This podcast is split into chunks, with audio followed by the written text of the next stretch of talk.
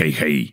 W naszych gwiezdnowojennych rozmyślaniach wracamy do pojedynku pomiędzy Duku a Obi-Wanem i Anakinem i zastanowimy się, dlaczego Tyrannus, były Jedi i jeden z najlepszych szermierzy w galaktyce, przegrał walkę z Anakinem.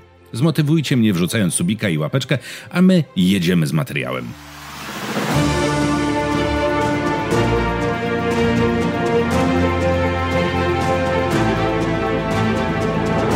Adaptacji książkowej Zemsty Sithów jako podstawowa przyczyna przegranej podawany jest wiek Duku. Miał on bowiem wtedy około 83 lata w Zemście Sithów i był zmęczony i wyczerpany, no przynajmniej tak mówi książka. Ale czy to jest jedyny powód? No bo z drugiej strony niewiele mniej miał na początku wojen klonów, bo około 80 i wtedy wymiatał. Od walki z Jodą w ataku klonu przez wiele stoczonych pojedynków z Jedi w trakcie samej wojny. Więc co się stało z Duku? Dlaczego był tak słaby po zaledwie kilku latach władania ciemną stroną i trzech latach wojny? Czy tylko wiek jest tutaj wyjaśnieniem? Tym bardziej, że na przykład Qui-Gon szybko zmęczył się walką z Maulem, a miał, chciałoby się powiedzieć, zaledwie 60 lat. W adaptacji książkowej Mrocznego Widma też przegraną Qui-Gona z Maulem tłumaczy się właśnie tak, właśnie wiekiem Qui-Gona. Ale z drugiej strony Sidious w momencie, kiedy walczył z Jedi wysłanymi, aby go aresztować, miał 65 lat, a i potem był całkiem rzeźki, choć nie mówię oczywiście o jego wskrzeszeniu w trylogii sequeli, o tym powiem za chwilę. Sidious w powrocie Jedi miał 87 lat i całkiem nieźle się trzymał, choć no nie w walce na miecze, no bo tam nie widzieliśmy, żeby walczył. Zatem tak, w momencie wybuchu wojen klonów Duku walczy z Anakinem i Kenobim na Geonosis i rani Kenobiego, a Anakina pozbawia ręki.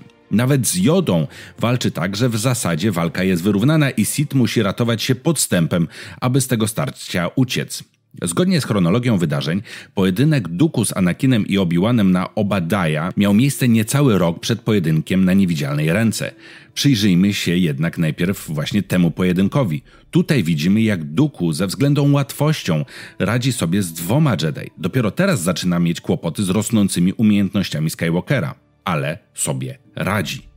W tym pojedynku Duku porusza się jak tancerz, stosując nawet akrobatykę w swojej formie walki, co jest całkowicie obce tradycyjnej formie Makashi, co prowadzi nas do wniosku, że Duku osiągnął doskonałość w Makashi daleko większą niż ktokolwiek przed nim.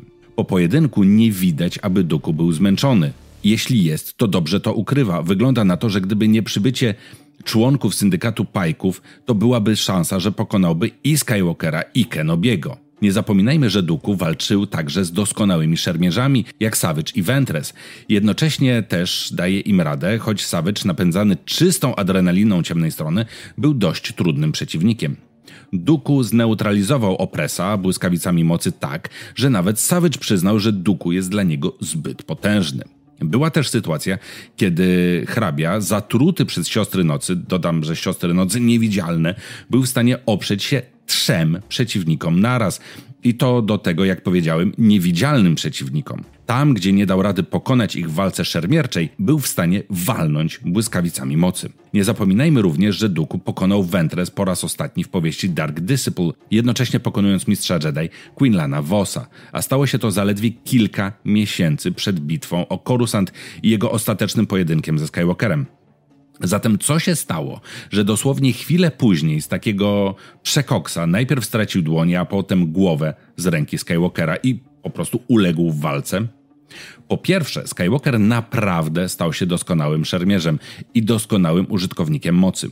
Kiedy Duku mówi, że potęga Anakina się podwoiła od ostatniego spotkania, to każdy z nas podświadomie myśli, że od spotkania w hangarze na Geonozis, ale wtedy Anakin był zaledwie uczniem. Raczej należałoby w tym przypadku wziąć ostatni pojedynek Anakina z Duku z Wojen Klonów.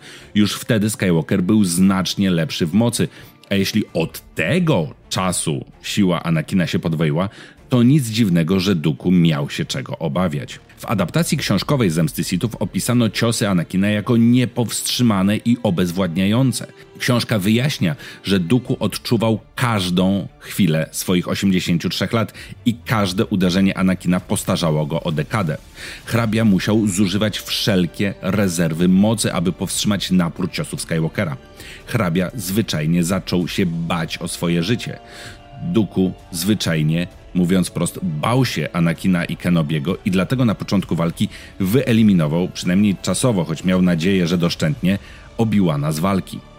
Po drugie, jak to ujął Mace Windu, ciemna strona to jest pochodnia, która płonie jasno, ale szybko się wypala, bo ciemna strona daje natychmiastową moc, ale za straszliwą cenę, o której dość rzadko się wspomina. Fizyczne blizny są tylko zewnętrznym elementem, ale co tu dużo mówić, ciemna strona po prostu pochłania ciało. Co jak co, ale akurat to Rise of Skywalker pokazał doskonale. Ciało sklonowanego Palpatina dosłownie się rozpadało, nie mogąc utrzymać wewnętrznej, tak dużej potęgi tego zła. I podobnie, choć nie tak spektakularnie, było z Duku.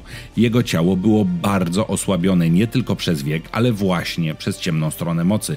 Ciemna strona mocy spustoszyła jego ciało. Nie odkryję Ameryki, jeśli powiem, że wielu Sithów umierało przedwcześnie i to nie tylko ze względu na rany albo na zabicie w walce. Właściwie tylko Sidious'owi udało się aż tak przedłużyć życie, że odwołam się znowu do trylogii sequeli i to w zasadzie też nie było jego ciało, tylko kolejne, wiecie, naczynie wyhodowane w komorach klonerskich.